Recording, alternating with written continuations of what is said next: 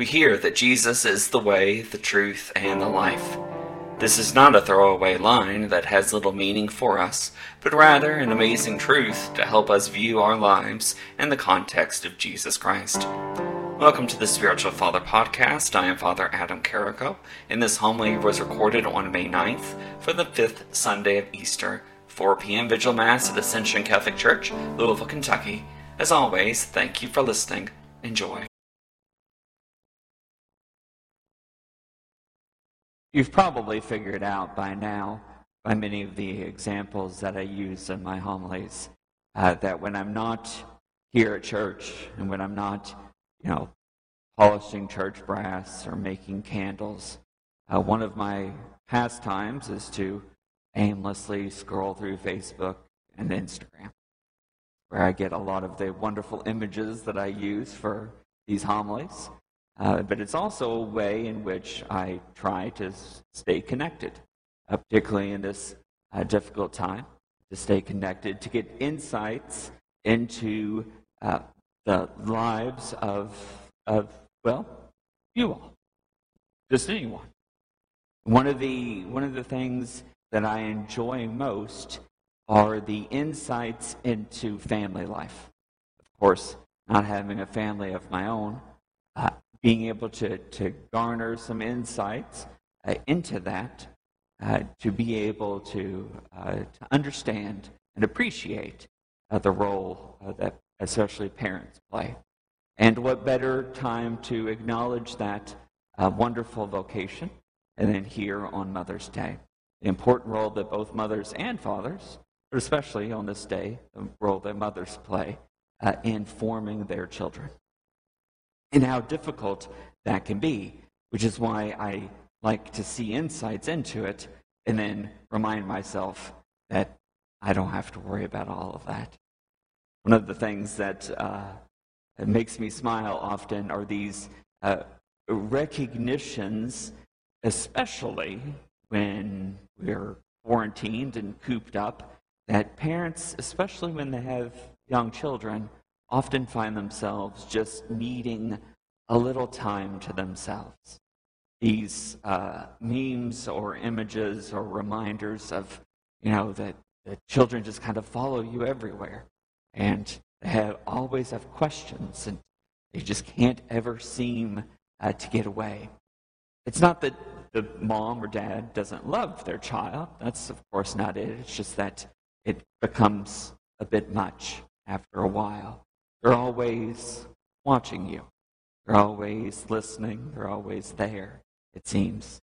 And children, especially teenagers, can be really good about pointing out the contradictions, pointing out the ways in which a parent or uh, uh, the, the mom and the dad might uh, say one thing and then do another. Now, you said you would do this, but now we're here doing this.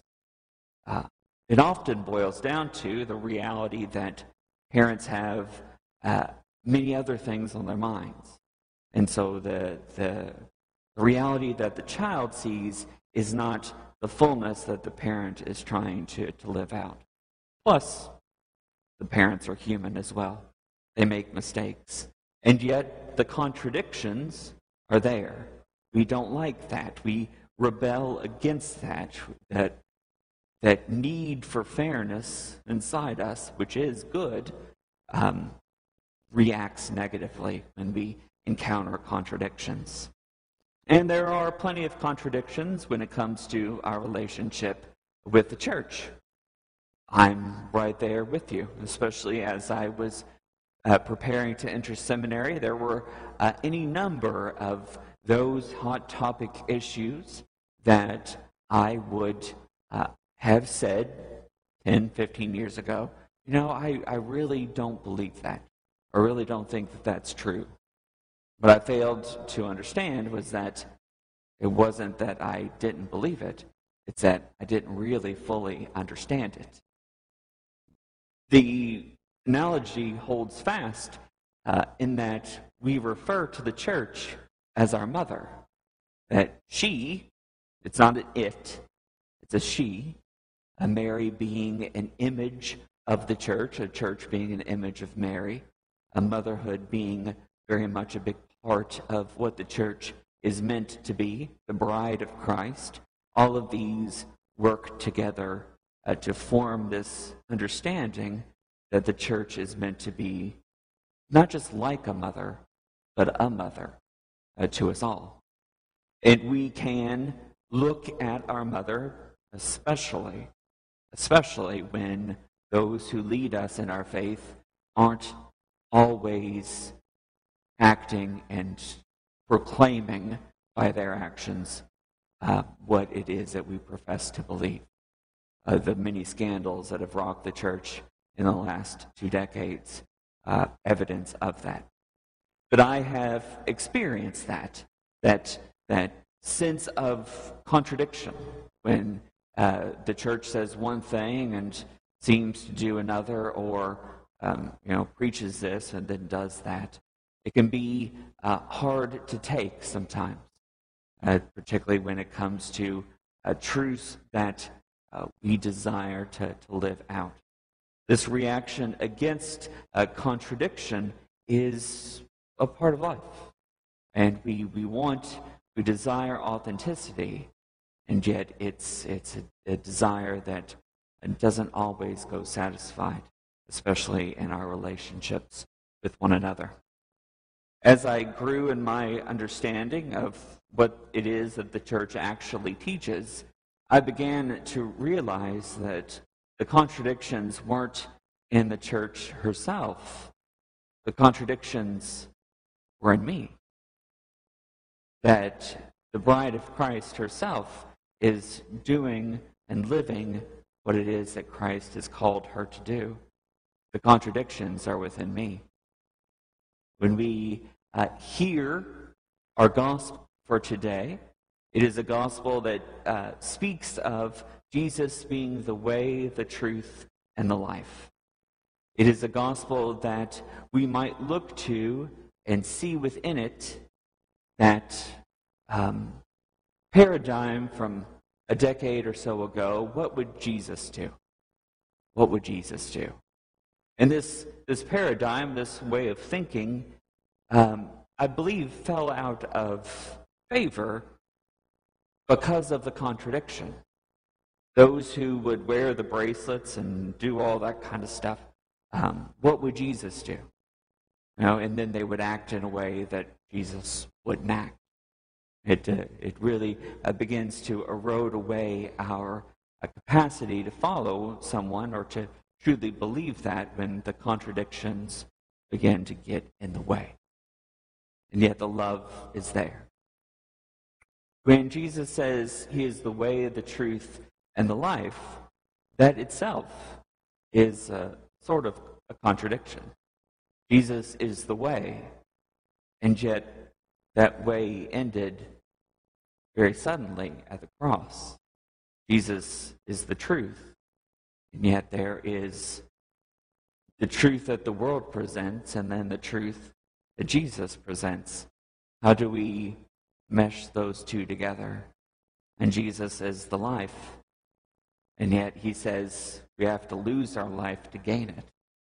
This reality, Jesus is the way, the truth, and the life, may just simply roll off the tongue like, what would Jesus do?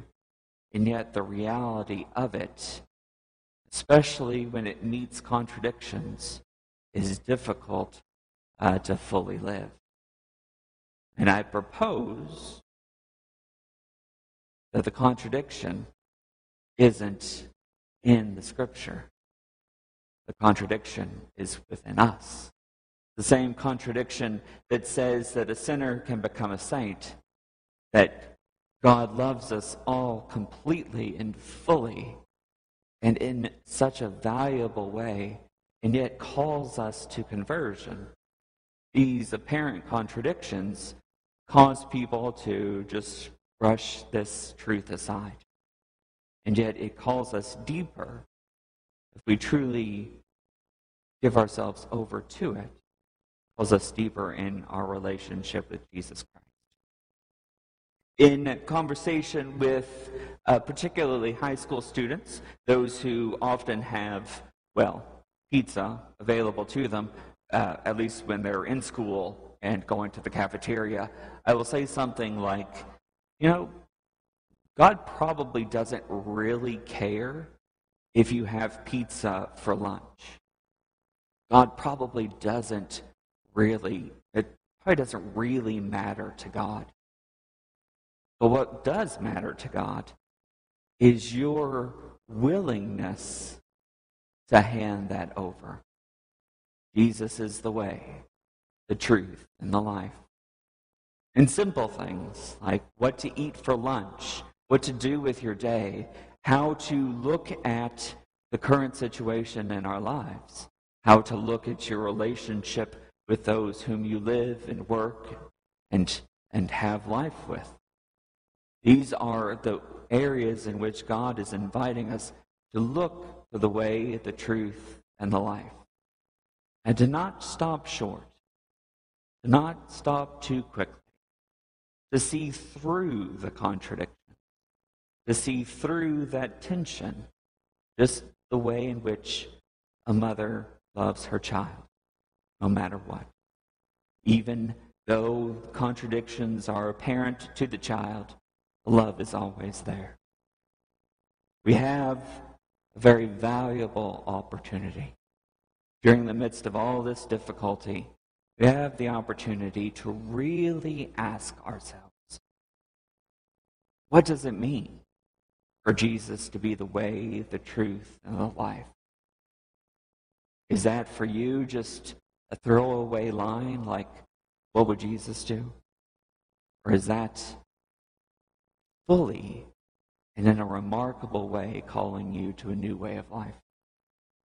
Let us, as we look around and see the reality of a world in which things we have put faith in begin to, to lose their luster, let us really attempt, as best we can, to live this beautiful reality that Jesus Christ is the way, the truth, and the life.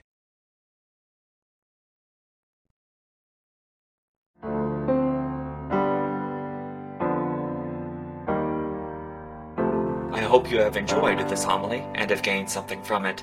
For more from Spiritual Father, please visit spiritual father dot org, where you will find other homilies, blog articles, social media posts, as well as links to various projects. Thank you for the support. May our Lord and Savior bless you this day and every day to come.